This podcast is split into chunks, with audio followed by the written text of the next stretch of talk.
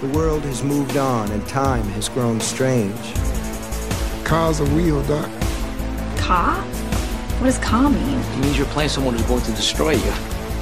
All things serve the Beam. Tell the man in black I say hello. The world as Roland had always known it would be swept away. It starts here. From its field of roses, the dark tower cries out in its beast's voice. Time is a base on the water.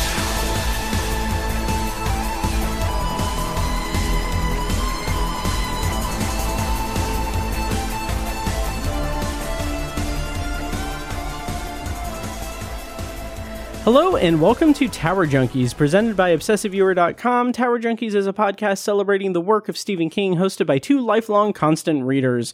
We do non-spoiler and spoiler reviews of King's published work and take a critical look at his film and television adaptations as well.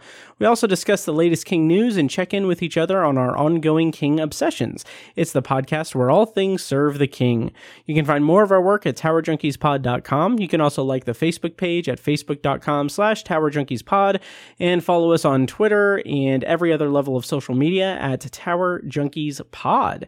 And if you'd like to support what we do here, you can become a patron at patreon.com slash obsessive viewer for a ridiculous amount of bonus content spread across all of obsessiveviewer.com's various podcasts including a special $4 monthly tier that gets you access to only the Stephen King related content on Patreon, where which includes commentary tracks, book reaction reviews, uh, immediate reactions to movies, TV shows, all of this stuff. Um, a bunch of stuff. So again, that's at patreon.com slash obsessive viewer. I'm currently doing a weekly uh, series on the Holly Gibney universe. So I'm doing uh, read along reviews of all the Holly Gibney related fiction in Stephen King's canon. So I did um, a three part series on Mr. Mercedes, a three part series on Finders Keepers, a four part series on End of Watch, and I'm currently working on The Outsider in a four part series. So that's all at patreon.com slash obsessive viewer. I'm one of your hosts, Matt Hurt, and today on the show, we're continuing our journey to the Dark Tower with a look at The Gunslinger Chapter 4, titled The Slow Mutants. And joining me to do that, of course, is Tiny. Hi, Tiny. How are you doing this evening? Hey, bud. I am doing fantastical. How are you? Great. I'm doing quite well. We did a uh, another kind of thing, another plug for Patreon, but we did a um, pre-show recording for Patreon that is uh, basically what, what we're calling the Wheel of Ka, where we kind of talk freely about the series uh, in a warm up recording. So we had a nice little chat on there about uh, about Jake Chambers and David the Hawk. So uh, that was a lot of fun. What did you think of it? Yeah, good times. I appreciate you uh, putting those together. It's uh, I appreciate the thought you put into it. Oh yeah, thank you. Yeah, I and I. It's funny because I. Uh, I had two two bullet points there that I just completely forgot to even bring up. So maybe we'll hit that next take it time. back. Yeah. uh, but yeah, but uh, yeah, so check that out, patreon.com slash obsessive viewer. Uh, before we get into the show, we're going to do a little bit of Stephen King news and check ins. Um, uh, I don't have much here. Um, and I don't have, uh, I, I only have one piece of Stephen King news. Um, do you want me to go ahead and, and give you that, Tiny? Yeah, sure. Okay. So Stephen King four days ago tweeted um, a picture of Molly, aka the Thing of Evil, his uh, beloved dog, uh, with a um, surgical kind of mark on on the back of her neck, uh, saying that she. Um, and there hasn't really been an update from him uh, regarding uh, the result or anything, but the the picture, the post, the tweet rather was Molly, aka the Thing of Evil, evil, had surgery yesterday to have a tumor removed from her neck. All kidding aside, she's actually a very good dog, and we hope the biopsy will show it was benign. Um, and then he followed it up uh, with thank you to all the people who uh, expressed concern and love for Molly, aka the Thing of Evil. I am very grateful. Um, so he hasn't posted anything um, about Molly, but uh, hopefully she's hopefully she's okay, and hopefully everything uh, uh, is is okay, and hopefully she has many more years of evilness to to attend to. Um, yeah, Yeah. yeah, Yeah, poor puppy. yeah, little little puppy. Um, I still really want that Funko Pop. That's him and him and Molly. Um, like, Oh, I didn't even know that was a thing. oh yeah, it's I don't I don't know if it was a limited thing or I don't, I don't know, but it's it's something that I've all like. I don't really get into the Funko Pop things anymore. I used to have a whole box full of them, and I'm like I like I didn't really have shelving to put them on or anything, and and I was just like I like I just gave them to half price books. like I just I just sold them all. Um, Yeah. But I would probably I would probably get get that one. Um, yeah. Nice. Yeah.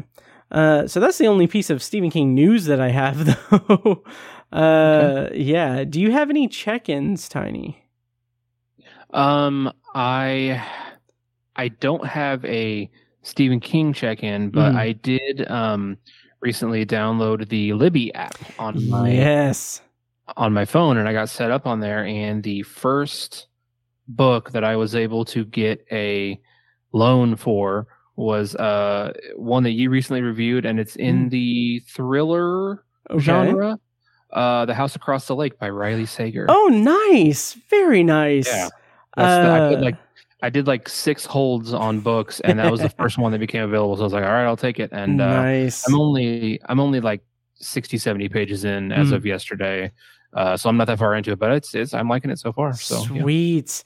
Yeah. Um, okay. Let me go on a bit of a tangent here or a Okay. big spiel for Libby because this thing changed my damn life.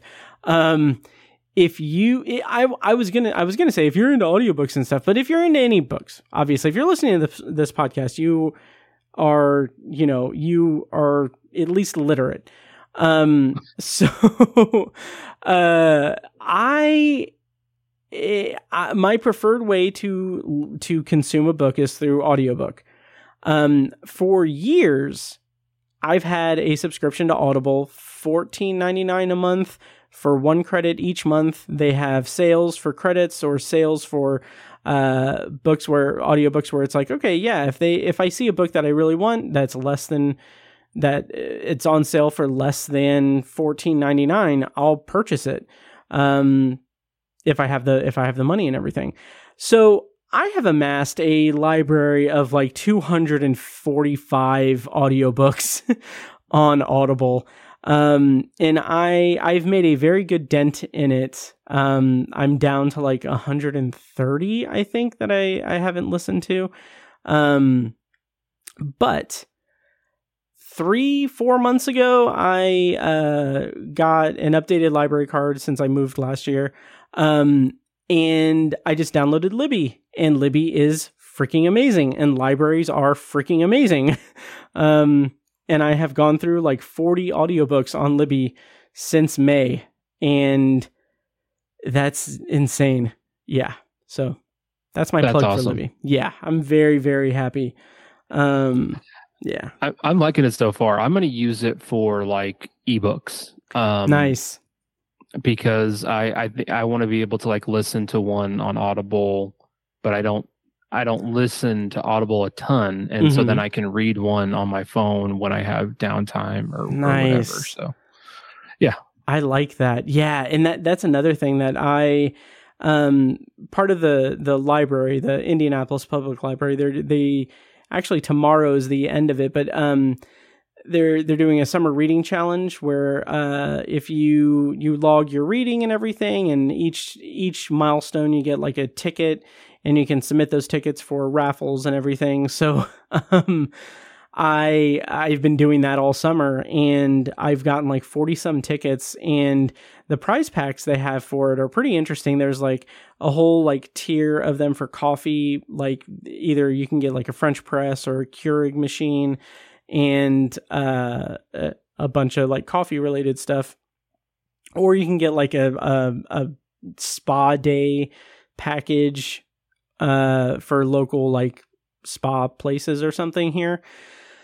Um, but then they have the library lover where you can get a like a Kindle Paperwhite and uh, free ebooks and stuff, and like a free case and mug and stuff uh, for it. And I'm just like, I put all of my tickets in the in the ebook one because I don't have. I used to have a Kindle and I used to have a tablet, but I don't have those anymore. Um, this was years and years ago, and I was just like, you know, I should definitely get like a Kindle. I should get an ebook reader so that I can like physically read books uh, for a change. Um, and also, also the great thing about Libby is that you can you can download it onto an an ebook ebook player, um, like a device like a Kindle, uh, and have it like open in Kindle and get ebooks. Right, that's that really cool. Yeah. So very cool stuff. But anyway, all that's to say that I uh, am thinking about getting in getting back into ebooks. Um, Nice. Yeah, yeah. Just the portability of it's good too. Um, Sure. Yeah. So anyway, uh, in terms of check-ins for me, I don't really have much of anything except that I've been going through the Outsider for the Patreon stuff on Sundays. A uh, lot of like I'm I'm getting a lot out of that novel. Um, uh, this is my second or third time reading it. Um, you've you've read the Outsider? I have. I really liked it. Okay, nice. Yeah, yeah, Yeah. I don't think we ever like actually covered it properly. Um, I don't think we did. no, but yeah, I'm I'm glad you liked it. I'm I'm really liking it too. Mhm. Um, so that's that. Um, in terms of books that are not Stephen King that I've I've uh, consumed lately, uh, today I just finished Jeneva Rose's um, uh, "You Shouldn't Have Come Here." Which was such a blast. So it is this thriller about a woman who is on vacation. She uh, goes to a ranch that's an Airbnb, and then thrillery stuff happens. Um, and she gets kind of close with the the man who lives there, and then thrillery things happen. Um, and it's it was a blast. Like the level that she has that jeneva rose has in in terms of plotting out the narrative and the suspense like the, it is it is like this kinetic energy between these two characters that the perspective changes between the two characters. It alternates between the two characters which i really like uh, when it does that. Um but there's just this palpable energy between them that both is that doubles as this this kind of sexual chemistry between them and this just sense of foreboding that we like we're not privy to what is really going on but we know at all times that there is something more to this story than what than what meets the eye. And the really clever and interesting thing for me was that it's so well disguised and it is so well written and so um uh it's so um engaging uh, on a character level that that sense of foreboding that sense of doom that sense of like something is is amiss here. There were moments in the book where i'm like okay something's something's something is not connecting quite that well and there's something sinister going on but i'm like but wait, who is being the sinister one? like, like wh- what? What is? Where is the source of the sinister energy that's permeating this entire book? And it's just it. It was a. It was such a fun, fun story. I I really liked it. Um. So yeah. So anyway, that's not connected to Stephen King, but if you like Stephen King, you might enjoy that. It's um. Uh. You shouldn't have come here by Jeneva Rose. So yeah. That's Um, awesome that you're branching yeah. out so much too to different authors and stuff. yeah i'm i'm really i'm really excited that i'm that i'm doing a lot of branching out and everything plus it helps that i have like freaking 300 books on like tagged as uh to read fiction and another 300 books that i have tagged to read nonfiction so yeah Wow. Yeah, it's it's dumb. It's dumb. uh, but anyway, yeah. So that's that's my check in, and uh, and yeah. So I'm excited for you to to dive into Libby and uh, presumably save some money on Audible. Um, I don't know if you're going to keep your Audible account active. Um, I I'm going to because Okay. uh, Pa- Paid has actually gotten into it. We like Um, share an account basically. Um, she's Nice. been she's obsessed with the Outlander books. Um, oh yeah.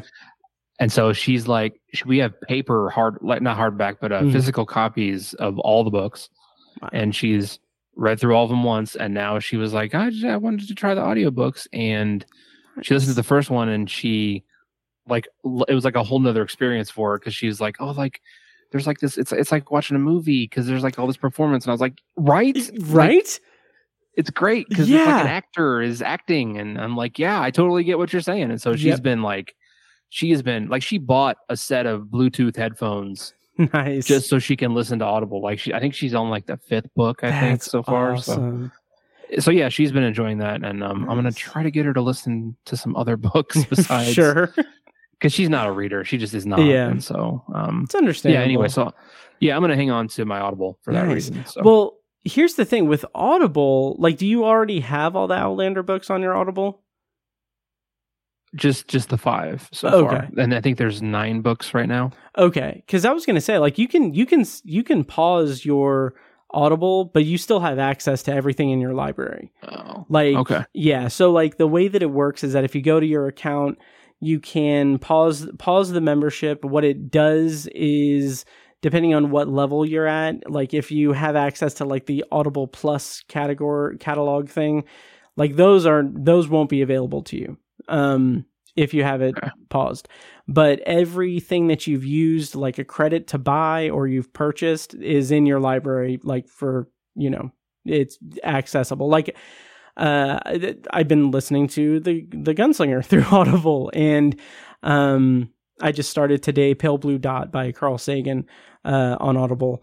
Um, but yeah, but the way that it works is that if you if you pause your account, you pause you can pause it for ninety days at a time. Um, so my next credit is coming next week. Um, and I'm curious if I can pause it again after that goes through. I'm not sure, but anyway, um, but yeah, but just just a just a little tip there for you. Okay, right on. Yeah. Um, okay, well, enough about all of this. uh, let's go ahead and get into our review of this section of the Gunslinger. Um, once again, we're going to be covering the Slow Mutants, which, is the penultimate chapter of the Gunslinger. Uh, this section of the book was originally published in the magazine of fantasy and science fiction in July of 1981 and uh, and yeah, we are going to be discussing it. Uh, but before we do that, uh, I will give a brief, very ill prepared, but brief previously on the Dark Tower. Uh, Roland and Jake eventually make their way out of the desert, and Roland rescues Jake from an encounter with the succubus and tells him to hold on to the jawbone as a protective charm. Roland couples with the succubus, who is also an oracle, to learn more about his fate and the path to the Dark Tower. Uh, in the in the um, over the course of time doing that, this is where I'm going off script, by the way, if you can't tell. Um, uh, uh, in the course of coupling with the succubus, he learns that uh, that a sacrifice will have to be made, and that Jake is not long for this world, and that he is going to encounter some people uh, and numbers in his future. So very ominous. And then we get to the slow mutants. Uh, so I'll give like a brief overview of the slow mutants and then we can get into it. We're to do we just go spoiler for yeah we're going to do spoilers for this section we're not going to spoil anything in the series going forward if you want a more if you want more spoilery stuff check out patreon patreon.com slash obsessive viewer okay so the summary for the slow mutants Jake and Roland see the man in black in, at the mountain, and he tells them he will meet just one of them on the other side, which aggravates Jake's fears and that Roland will either kill or abandon him. That all happens at the end of uh, of the Oracle in the Mountains, but whatever. Um, uh, Roland and Jake make their way into the twisting tunnels within the mountain, traveling on an old railway handcar. They are attacked by monstrous subterranean creatures sl- called slow mutants. Uh, along the way, uh, Roland tells Jake about his rite of passage uh, as a child, and uh, they encounter an abandoned subway uh, train platform area. At the tunnel's exit, as the track on which they are traveling begins to break, Roland lets Jake fall into an abyss and continues his quest. Okay, so Tiny, how did you feel about the slow mutants this go around, and where do you want to begin with us talking about this section of the Gunslinger? Um, I really enjoyed it. I um, I've I, I kind of had forgotten some of the pieces of this this section, or I hadn't necessarily forgotten them, but I had I had thought they were in other parts of the story. Mm-hmm. Um, and so uh, that was almost a bit of a surprise for me uh, reading it this time. I kind of remembered like the plot, but um, there's some really nice backstory with with Roland talking about his coming of age and all that. Um, that's it's it's good for multiple reasons. We kind of went over that a little bit in Patreon. Um, but yeah, th- this this part is super satisfying because we get we get some good backstory on the characters, which is like a kind of like a, a, tr- a, trope in this in this uh, book. You know, every every section has a little slice of what made Roland the way he is now. Mm-hmm. Um, so that's always great. I love those parts. But there's also some, you know, we we move forward in the story. There's advancement of the plot.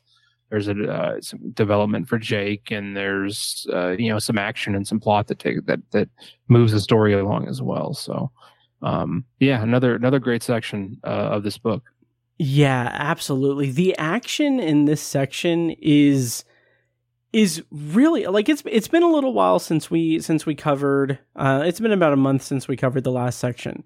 Um and the thing that really stood out to me in this section is that it feels like the pacing of this book in this in this read along that we're doing in this read through that we're doing the pacing is really really something else. It is really well done in my opinion and here it feels like this is like the this is like the climax of the novel. Like this is the big set piece of the action movie in no uncertain terms. This is the two heroes traveling through this very uh, dilapidated and frightening uh, horror scenario, encountering mutants, having this very just like time sensitive thing with with Jake, you know, trying to get the rocks uh, rocks away so that they can keep going, uh, while Roland is killing all of these mutants. We have the sacrifice of Jake, and it just feels. And this is going to be such a such a hacky and goofy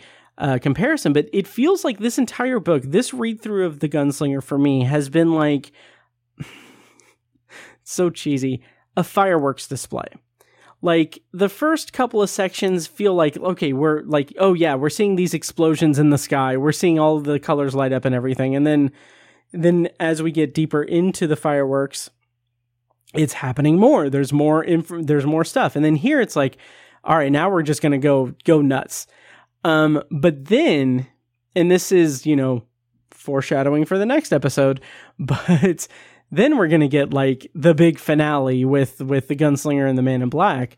Um, but this is like in terms of the action of the book, this is like the the climax of the action because as as crazy and awesome as the last section of the book is, this that is that is more or less the denouement of the story of the gunslinger. Here, this is just like this is King throwing his all of his tricks on the page uh, to give us a satisfying like uh, crescendo of the of the story, and I, I just really I really dug that about it this time around. Absolutely, yeah. I, that's exactly what I was going to say. Is the last section is like a long denouement. Yeah. Um, and so this feels like the the culmination of what we've been leading to throughout the story. The you know the the um, the uh, peak of of the story here. So um, yeah. Um, I, oh gosh, what was I going to say? Um, crap, I completely lost my train of thought. Oh, you're fine. um. Oh, we mentioned in Patreon a little bit, kind of the the presence of tension in this mm-hmm. in this this section, and I feel like that was introduced at the climax or the end of part three um, because both characters come to a realization and there's kind of like no coming back from it. They they come to the realization that Roland's like I'm going to sacrifice Jake, and Jake yeah. is comes to the realization that he's going to be sacrificed. Mm. Um, and that's that's something you can't get around. Like that's always going to be in the air. That's going to be present, and the way that's communicated in the story is just so good. Like, um, part of it is George Guidall's performance because he, mm-hmm. especially as Jake, like the way he delivers lines as Jake, he feels. I, I sort of, I think I said it in, uh, in in Patreon. He he sort of feels like a um a moody teenager. Who, yes, who's just kind of like a little detached and not really into, not very into what Roland is saying and doing. He's mm-hmm. just kind of there. Um, and whenever the action picks up, he kind of gets much more uh much more animated and emotive because he's like well this could be it. I could be dying right now because i'm gonna die. I'm gonna be sacrificed.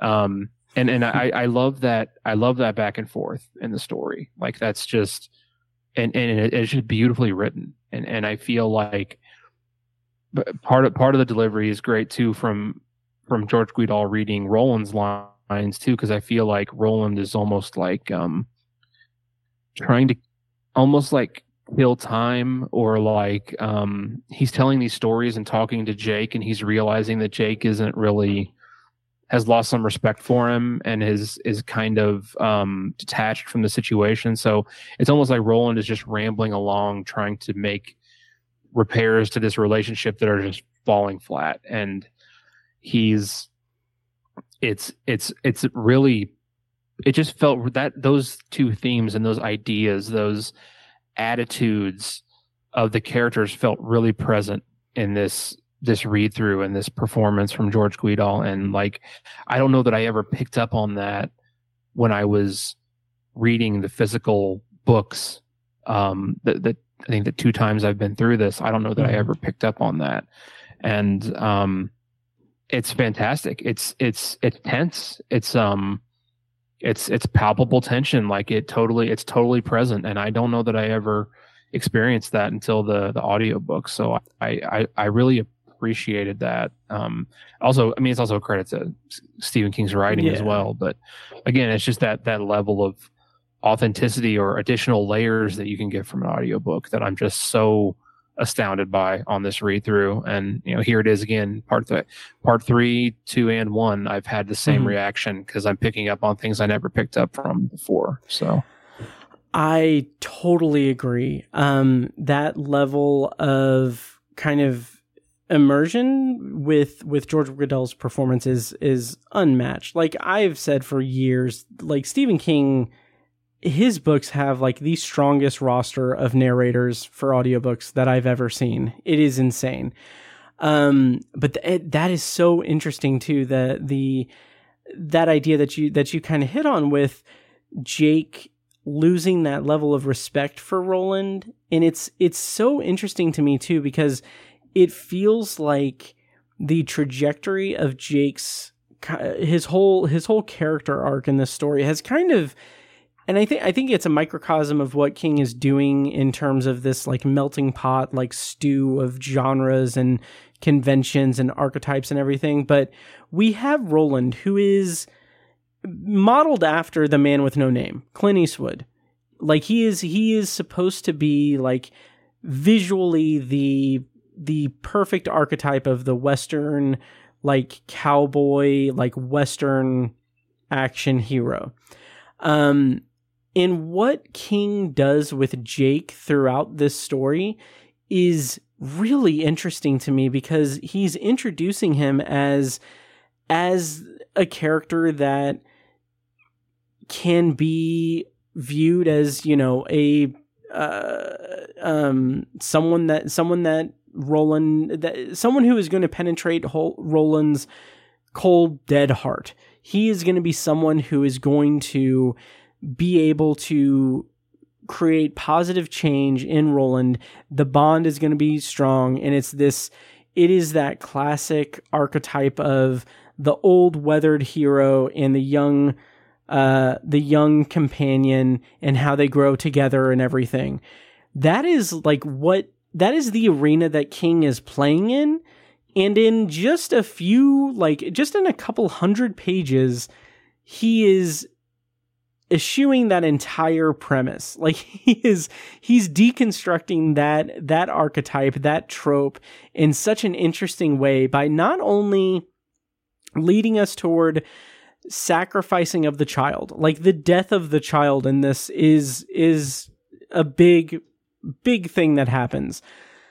But he's doing it in such a way where he has that character and the character's like protector be aware that this is coming and them not knowing what to do about it and not being willing to do anything about it. And the way that that causes a rift in their in their relationship especially in this chapter obviously is remarkable. I, I think it's it's great. Absolutely. Yeah i again it's just so present in the in in the story and i yeah. love it for that. Absolutely. Absolutely um, so I love that. And then also, and we can go kind of uh, point by point through through the uh, through the um, plot here and everything. But I do want to mention that it's again this section is again reinforcing this idea that I that I've had through this reread and through the entire Dark Tower series as a whole, but the importance of storytelling and of oral like oral storytelling oral in the oral tradition is so present in all of these books in this entire series. I would like there is a case to be made that that is that is one of if not the most important thing that king is communicating in in the entire dark tower universe is the importance of storytelling. And here we talked about it with you know him talking about Tull and and uh, and and uh, what was her name? Uh, the the lady in Tull, the um, religious lady. Oh my god. Anyway, um, so uh, thank you for listening to Tower Junkies. But anyway, um, uh, but no, uh, uh, Sylvia Piston, Pittston. Um, anyway, yes. yeah. So all of that, telling stories about Hax the Hax the uh, the chef and everything, Hax the cook, all of this, and then here we get his rite of passage with Cort. Him, him doing you know his gunslinger thing and him performing in this rite of passage and everything and even before that we get um him telling jake about uh i think he and cuthbert were uh, kind of not spying, but they were being kids and they were just watching, uh, discreetly watching the adults in their like Commala, um, uh, ritual or whatever. They're, they're, um, in the Great Hall thing. The, there's a word I'm looking for. The, um, uh, traditions and everything. And that's exposing how Steven Deschain was cuckolded by Marten uh, who was with uh, Gabriella. Uh, anyway, it's just interesting the way that storytelling plays such a pivotal role in this book. I'll say that, um, and how the Russian nesting doll story structure is uh, still kind of present in a way. Um, so yeah. Uh, so yeah, so, yeah, the yeah, go ahead, go ahead. I was going to say, yeah, the backstories are some of the best parts of mm-hmm. of the whole series. Um, I um, I really love the this is like one of my favorite backstories is Roland's coming of age where he faces Cort. Um mm-hmm. I again I kind of forgot that the predecessor uh to to that event or kind of the onus for that event happening is him discovering that his mother slept with Marten. I again I thought that was in a different part of the story mm. for some reason. I and but it makes sense. You know, he sees Marten, who obviously just you know uh, hooked up with his mom, right? And Marten treats his mother poorly, treats him poorly, mm-hmm. seems to be in in uh, control of her, abuses her, and treats him like crap, tells him to go enjoy his hand and stuff like Yeah. that, and is obviously reading his mind or something, you know. Um, it makes sense because that, you know, when you're 14 years old, you you you're a kid still, and he basically is the equivalent of a gunslinger throwing a tantrum.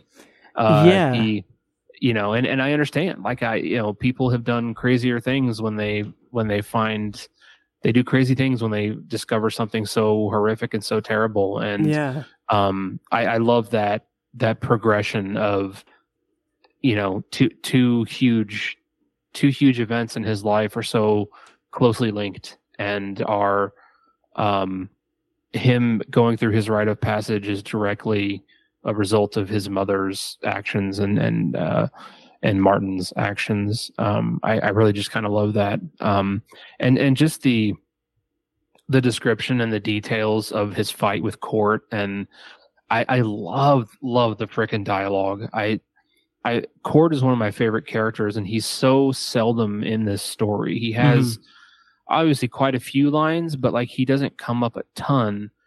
And I, I, I just love the way he I love the way he talks and and I love how he can jump between calling them maggots and Mhm. then showing them respect in like the same sentence. Yeah. Um and he has this obviously he's uh, oozing with wisdom for Mhm. these young boys and um it, it just you know it, th- there's a a link there to being in sports when I was younger and you know you have like yeah. a, a tough coach or something I think that's maybe the second time I've linked as the the, the jock in me the second time I've Mhm. made like a sports reference but um that, I mean that's kind of what Cort is you know he seems like a bit of just like a tough coach a real a Mhm. real tough abusive coach um Yeah. and, And to I can relate to that too, especially like freshman year, how rough it was for like the coach to, you know, just yell at me to put the put the cones down since I was the manager for the football team. Yeah. you were the starting manager Starting manager. yeah. remember that Just daydreaming, just looking up at the sky while you guys were sweating your asses off. right Good times. Um, anyway, sorry. No you're good um No, I but I just- sorry I- for I that in the past. nice. Um, I, I just I, I love from from the moment that Roland goes to Cort's shack, his home or cottage, and kicks the door in. It's just Mhm. like I just I love the the pedal on the gas that is that story and just the way it builds up. Um, and the the dia- the back and forth dialogue is just some of the best in the whole series, I think. Um, and uh, one thing I think I had forgotten was that um, I, I always had this image in my head or this uh, idea in my head that Roland is a bit of a I don't know if prima donna is the right word or just Mm. kind of a um has a bit of a chip on his shoulder because of the whole David the Hawk Mhm. thing where he it's almost like he didn't technically cheat but he sort of massaged the rules to his favor and you know he might be judged or looked at a certain way. It's like oh yeah he's the youngest gunslinger to ever earn his guns at the age of 14 it's like well yeah but he used a hawk and like it was so not necessarily cheating but kind of cheating. Um but uh, so i, I kind of saw it that way but um i think that all kind of gets blown out of the water after this listen through when i was listening Mhm. to this because when it's all said and done and roland has defeated Cort Cort is laying on the ground uh, not dying but like close to it yeah.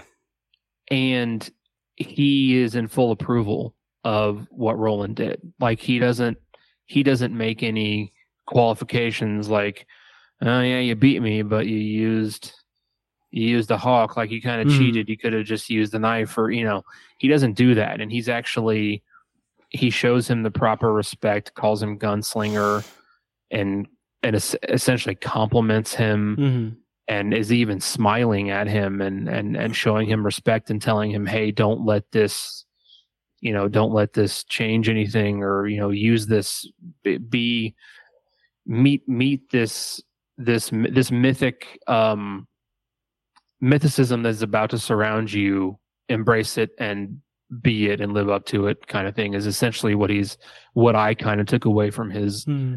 his uh his dialogue and his uh his sayings toward or how he how he reacted to to Roland defeating him in this um a- again another another perspective that I kind of gained on this read through or kind of changed how I how I thought of this coming Mhm. of age um rite of passage story so That yeah, that's really interesting too. I'm I'm going to touch on on something about that in particular here in a second, but also something that that struck me this read through and like it's been a few years since I've I've read or listened to The Gunslinger. Um I don't remember if I communicated this in any of the other episodes, but this like the rite of passage, this scene happens far later in the book than I remembered it happening. And I like that it's juxtaposed with Jake like his impending sacrifice and everything. And like i understand structurally why it's this late why it's in this part of it but it's just interesting since it's such a big moment not only not only for this novel but in just the whole course of of roland's backstory in general. It's like it's a very important part of his of his story. It's his rite of passage. It's his coming of age. Um so that's that. I thought that it happened earlier in the book but something about that the, the way that Cort is written like i think that i have taken him for granted as a character for a while. Um like when you said that he's one of your favorite characters i kind of i was kind of like i can understand that but yeah i mean i can understand that. He's probably not one of my favorites but now talking about it i'm kind of piecing together how kind of really interesting he is as a character because on the surface you can like you can say like oh yeah he's very abusive toward the kids. Like it's it's built into it. It's it's uh, it's like a it's like a um, military boot camp kind of like drill sergeant like R. Lee Ermey type of thing. Um and and that's definitely definitely like on the surface that is the Cort character. He is like he's calling him the maggots and everything. He does switch around he does have like he's a teacher. Like he does switch around and he like he jeez he trains with the carrot and the stick and everything. Um but something that stood out to me this time in talking it out and everything is how subtle his teaching is or or how aware of things he is. Because in the in the first flashback where Roland is talking about um uh seeing Marten and going and and uh going to his mother's apartments and seeing seeing seeing her with with Marten.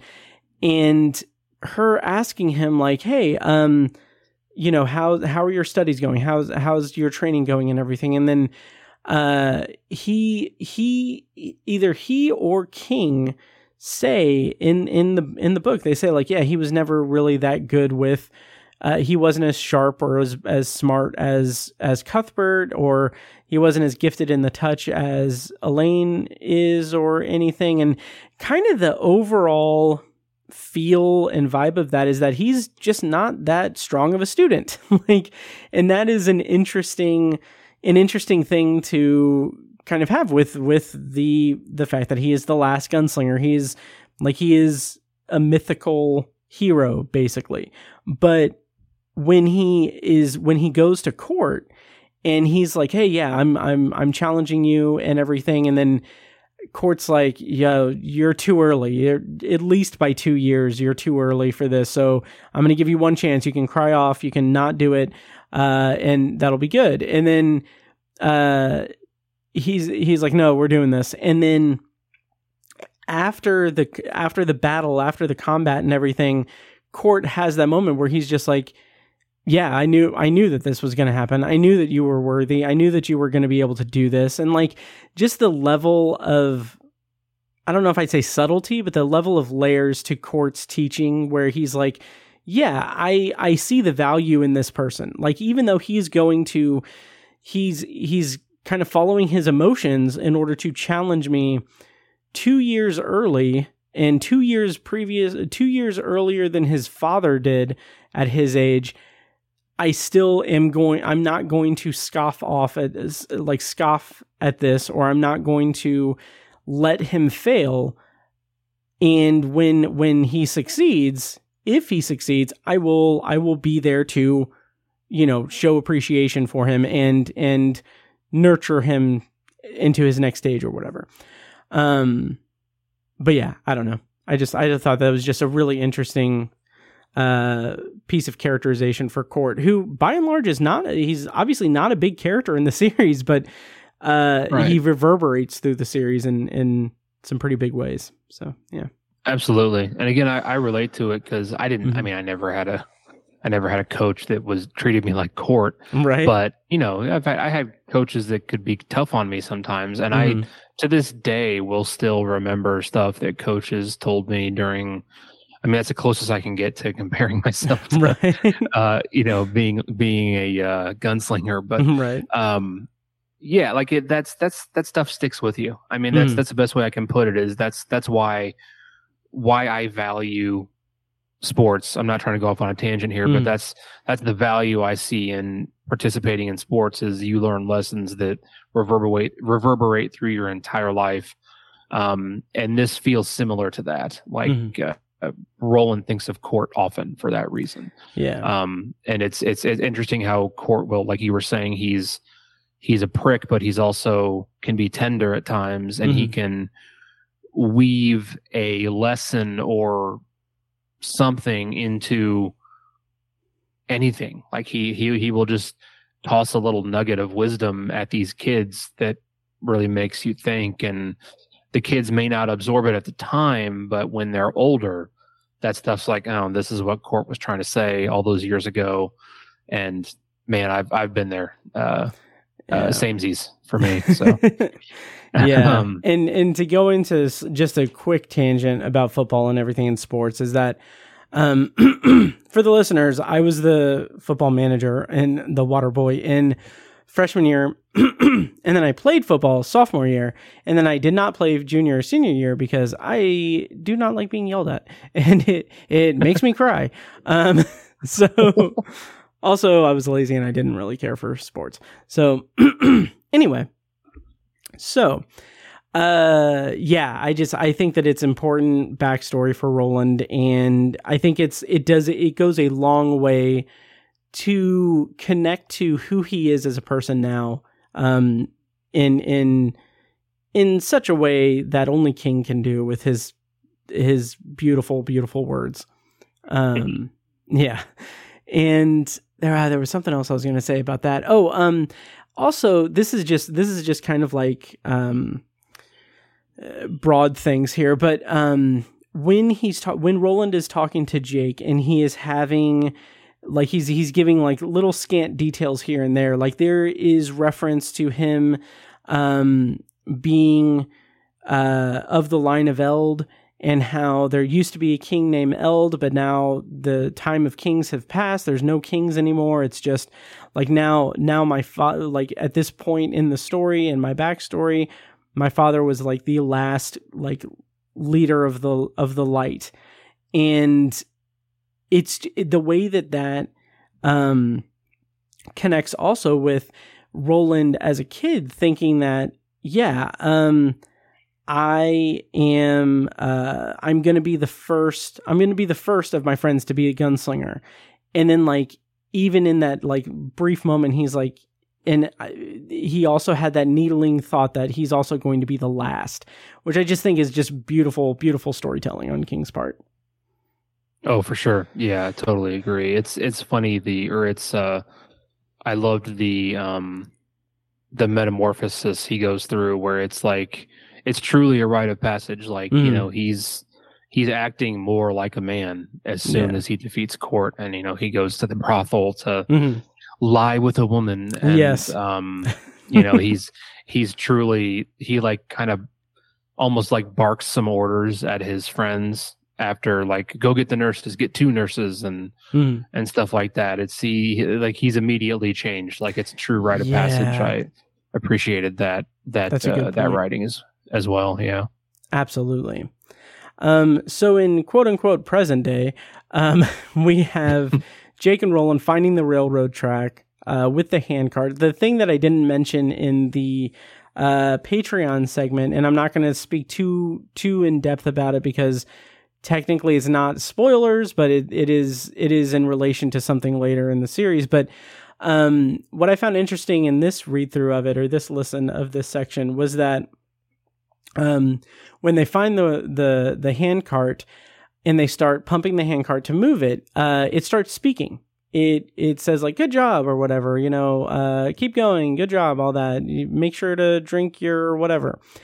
Um, I like I paused that and I grabbed my copy of the original edition of it because I was I was curious if it if that is in the original or if that was in the revised edition. And sure enough, it is only in the revised edition, which I just think is an interesting detail to kind of have uh, have King kind of connect the the technology in this in this book to stuff that happens later, like in terms of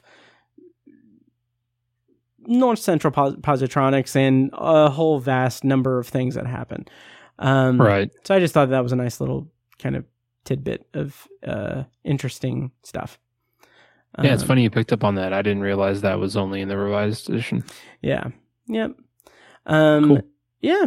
So then they get so so the way that they kind of go through the the subway thing uh they are pushing the hand car, they're pumping it and everything. They're going through the through the railways.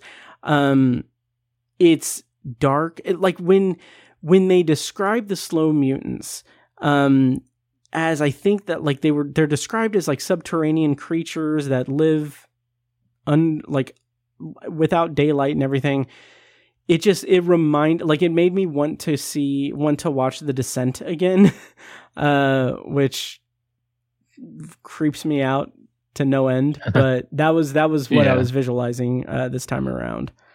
Um, Nice. yeah. They um isn't it described that they like don't they like glow green? i think Did I so. misread that? i think they i i think so. I think i think part of them glow i think. I'm not sure. But yeah. yeah.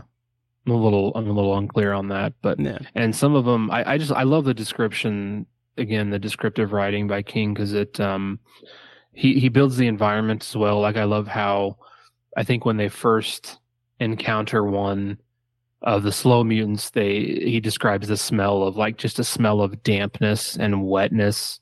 Yeah. Um and then they see the green glowing and um at one point when they're attacked the one one of them that attacks like its limbs have been replaced with like tentacles that have suckers on them and Mhm. stuff. And I'm like man he's going he's going all out on Yeah. the description of these things. It's bananas. Um and again they're just it's yeah. the fireworks display. Just that Yeah. it's yeah it's so awesome. Totally. Yeah. Um the action set piece of that where roland is shooting at them mixed with jake's kind of inherent fear that roland is going to sacrifice him or leave him and everything like there's a moment where after after the threat subsides a little bit jake's like i thought you were going to leave me i thought like and and to your point about him being kind of um uh, a not I guess bratty teenager, an emotional teenager is like he's he's angry. He's just like I thought you were going to leave me. Like this is the level to which my my brain has adapted to being under the under the safety umbrella in air quotes of Roland Deschain that at any turn I could die not because he's not he's not capable of protecting me but because he is willing to sacrifice me to get to his end um which is just such interesting character development for Jake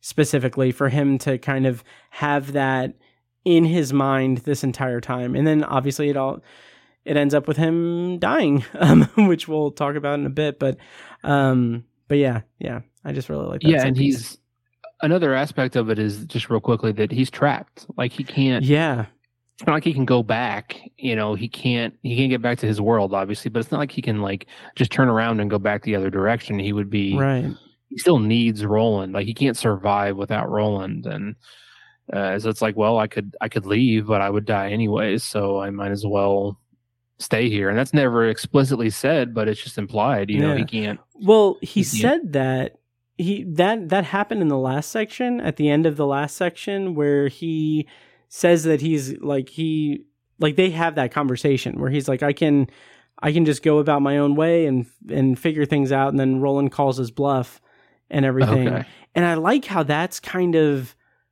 reversed in a sense in this section in this chapter because Roland has that moment that I can't remember if I said it in this or in Patreon, but he has that moment where he thinks like as they're facing the man in black, he thinks that you know, we could just go. Like me me and Jake, we could cry off, we can go. I can I can be with him, like we can we can uh we can be we can live our lives free of the pursuit of the man in black for years and then pick it up later. Like we can pick it up later um, and and find him after Jake has grown up a little bit, after we've bonded a little bit. But he can't. Roland is not capable of doing that because the pull to the tower and to the man in black is way too strong. Um, Mhm. so I just like the kind of the reversal of that, or the or the way that that dilemma comes across to Roland as it also did to Jake earlier in in the previous chapter. I think it's a good symmetry. Yeah, definitely. Yeah. Um, one of the big things that happens after the big set piece with the slow mutants and everything, they reach a subway station. Um, this is a great, vivid, uh, kind of look into the world that has moved on for Roland. How did you feel about the descriptions of this decayed, uh, probably like radioactively decayed, um, uh, subway station environments and the idea of the the old people uh, and and the way that it's so far in the past for Roland that he doesn't even understand what a subway is. He doesn't understand what like what could have like the description of seeing the rails and just visualizing like bullets being like massive bullets being transported or something um is just really interesting. So what did you think of this uh, part? Yeah, um, I I don't know. This is maybe the first time since we started this project, um, including the the previous three segments we've done on the Dark Tower. This is one of the first times where I was sort of, I sort of glossed over a little bit. I was Oh, like, I don't, and I'm not saying it's bad. I'm just saying that I wanted to keep going. Like I Mhm. want, I wanted to move. I wanted the plot to move forward to get to the the climax of the story. Mhm. Um, and so I, I was I was a little glossed over during the segment. I felt like it was a little um, not forced or out of place, but it just it didn't it felt out of pace for me, I guess. okay. Um, and that's just my reaction again. I'm not saying it's an issue with the book. I just that's how I reacted to it. Mhm. So um, I, I didn't have a problem with it. I thought it was eerie for sure. Um, the especially the use of gas, like you know, was this was this like a were these people victims of a war? Was this like a genocide? Was this an accident? Like what happened here? Um, it was it's it's interesting for sure, but um, in any any kind of depth, I think of the meaning of that was of this moment was uh, kind of lost on me, unfortunately. So I don't have a real strong opinion on it. I guess. Sure. You know, that's interesting. And that makes sense, uh, I guess, especially since it came directly after like a big set piece. And like you said, we're kind of, we're in the rush to get to the end. We're in, we're in, we're in the end game of, of the gunslinger at this point. Um, for me, I just think that the detail of the setting of it is pretty interesting and, and remarkable, especially since we've gone through, we've gone through towns and and places that are inhabited in terms of well Tull and uh and and Brown's farm. That's basically it. And then the way station with Jake. Um but now we're seeing like after having gone through some flashbacks with chi- with Roland's childhood um we're now seeing a section of the world that has moved on. We're seeing a section of of a place that we have for us some physical mem- uh, um, physical um, familiarity with where whereas previously we have like you know the use of hey jude and uh, some colloquialisms that the man in black uses from our from like our uh, like some idioms that he uses from from our universe and everything but here we have like a a a description of a scenario or a place that is absolutely horrific. I mean, it's a subway station that, by all accounts, seems to be post like like thousands of years later is what is I think how uh, Roland described it, but thousands of years after some kind of biological warfare, some kind of end end world sort of uh, uh, destruction. And the way that it's described as like the person being like mummified and how they just disintegrate uh, when um, when when Roland touches them and everything, and then just the the casual conversation, or maybe not so casual, but the conversation about how Roland says like, yeah, the old people had a gas, they made a gas, and you know, the, that's what happened. And then Jake, being a product of, you know, our real world, is like, yeah, they probably used it in a war and killed a bunch of people and killed everyone. It's just like, I don't know. I just feel like there's a there's a level of uh, vibrance that that gives to the story in a different way than what we have come that than what we've experienced in the previous chapters. So I that's a long-winded way of saying I really liked it and I dug it a lot. It's very matter of fact Mm-hmm. how they how they talk about it. Yeah, that's Yeah. uh, yeah. It's an it is it is odd from a cadence standpoint, I guess, the way Yeah. they react to it. Yeah, Yeah, and it is kind of incongruous with the whole fireworks display al- like uh, analogy that I've been making. so like because it is like post uh, post fireworks for this scenario. Uh like far far far far post it, but um right. but yeah. Um so then Tiny there are other worlds than these and Jake Chambers is sacrificed uh by Roland for the pursuit of the tower. How did you feel this time around with Jake uh being let go and falling into the empty abyss, the chasm uh, after saying that iconic line to Roland, "Go then, there are other worlds than these." How'd you feel about it this time around? Um, it's it's pretty funny because um, that's obviously one of my favorite lines in the whole book. Um, one of the iconic lines of the book. Um, and uh, this is another first uh, on this on this project. Um, again, this is my first time doing the audiobook, and I flat out did not like George Guidall's delivery of the line. I Um, I honestly felt like it was a little bit flat here. I I will I say. To me, I don't know that it was flat. What I I don't know. I I I feel like that line should be full of sorrow and like acceptance, like a solemn acceptance of the situation by by Jake. That's how I always interpreted it. Like like him just kind of looking up longingly or solemnly at Roland and saying, "Go then. There are other worlds than these." But Mhm. George Guid- Guidall was like kind of shouting it and was like, "Go then, there are other worlds than these." And I'm like, "Oh, what?" I don't know. It it seemed strange to me. I didn't. It I, it obviously does. It does. It doesn't ruin it for me. I'm not going to say that, but it it was just um, it almost took me out of it a little bit, to be honest. Um, it just it just did not seem on par with how I've always envisioned that line being delivered. Um, and I hate to say that because I've done nothing but praise his performance and everything. Right. Um, but it, yeah, I just I, I feel like it was it should be a solemn affair, and it didn't come across that way at all when he delivered it. Um, I still enjoyed it, and you know, it's it's still a phenomenal moment, and the and again the entirety of the story, it's still potent and uh, great. But um, yeah, I was I was I guess maybe I'm just a little disappointed in that part, that performance. Anyways, um, I still love the line. It's a perfect line.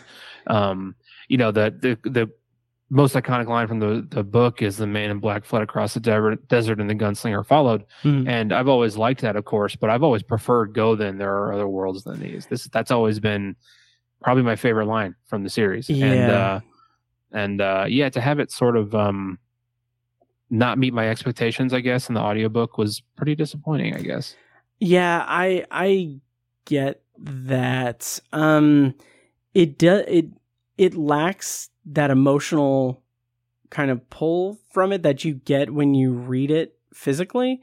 Um, because I, I like it feels like it's such a pivot. Well, it is a pivotal moment, unquestionably. It is it is a defining moment for the Roland character, eh, like for for the series as a whole. It is it is a big big thing.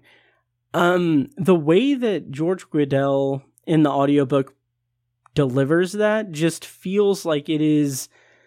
I don't know if the intention is to communicate a certain um, sense of defeatism on Jake's part, or uh, like like fatalism that he's just like, there's no way I can get out of. It. I'm done. Uh, go then. There are other worlds than these. Um, it it just lacks a lot of like subtext to that. Um, mm-hmm. there, but yeah, it it almost seemed to me like, and, and you know, this is not a bad interpretation of of it, but it seemed to me it was almost heroic, like in a war movie where the guy's like, "You guys go on without me, I'll hold yeah. them off." Like it kind of had that that feeling to it, um, and that's cool in its own way, and it's um, it's not bad. Like I don't dislike that, but I just I had always envisioned it in such a different way. Um, yeah, and you know maybe maybe that's whoever directed this audiobook, maybe that mm-hmm. was their interpretation. I don't know if it was George Guidall. I don't know if that's what Stephen King originally intended it to be like. Mm-hmm. I just don't know. Um, I'd, I'd be curious if, if anyone else had a similar reaction uh, to it. But yeah, I mean, yeah, I, I, maybe I'm being too harsh on it too. I, it could be I had it, I had it built up in my head too much. Honestly, and, that uh, could be it on, on for me too. Honestly, yeah. Um, but it is because I think in the context, it is like it is it is one of the most famous lines of the entire series. Like it, like you said, it's second to the Man in Black fled across the desert. The, the did I say Phantom Black? The Man in Black fled across the desert, and the gunslinger followed. Um, but it is supposed to be the emotional crux of the story. But also in listening to it this time around and reading the books, it really kind of feels like there's an emphasis leading up to this point on Jake being aware that he is not long for this world. He is aware that there is a certain level of inevitability to him to his demise. And I think that there is a read of it that like I said, it could be that defeatist or fatalist kind of reaction to it or that kind of acceptance of it immediately. Um, but when physically reading it, there's just so much more importance that's given to it on a personal level for me and and for you as well. So so yeah, yep, I don't know. Same, same for me. Samesies. Yeah, yep. But after Jake's uh Jake's little tumble, um Roland is now going like he is he's stepping out. He's going up to the man in black and then we're going to get uh the finale of the gunslinger. So, mm-hmm. uh, yeah, are you are you excited about that? I'm really excited, nice. um, because yeah, this is again more more uh, iconic uh, iconic moments from the book. Um, I I haven't looked it up yet. How um how long how long is this segment? Is it I want to say it's short. Is it like 30 minutes? 45 oh, minutes? yeah. It's like 45 minutes, I think. Um, that's what I thought. But yeah. but still, for like a like a denouement, like that's mm-hmm huge. Um, and I remember it being, you know, it's a, it's a conversation. I remember it being like a, basically just a conversation, a palaver around a, literally mm. around a campfire. Yeah. Um, and um, I remember some of the themes and elements of it, but um, I'm just literally stoked as shit to see the listen to the performance. Like I'm. Oh, absolutely. I, I have a feeling, despite my reaction to the go then there are other worlds than these lines i, I have a feeling it's gonna uh, d- deliver so many new themes and levels and layers for me personally yeah. hearing it in in that con hearing it that way and and, and perf- as a performance as opposed to just reading words on a page so i'm really looking forward to that nice nice and we will of course be talking about it in the next episode of the podcast um where we're going to be finishing up the the gunslinger, um, and then I think we're gonna do a separate episode after that. That's just a wrap up for the Gunslinger.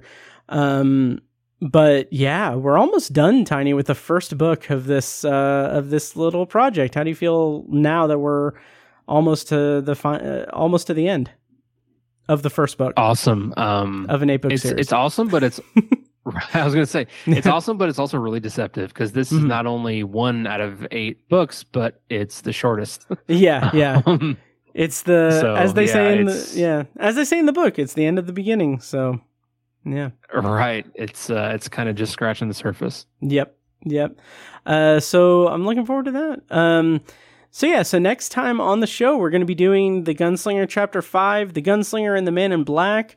Uh, Tiny, before we go, is there anything you anything we want to say more to the people listening and everything?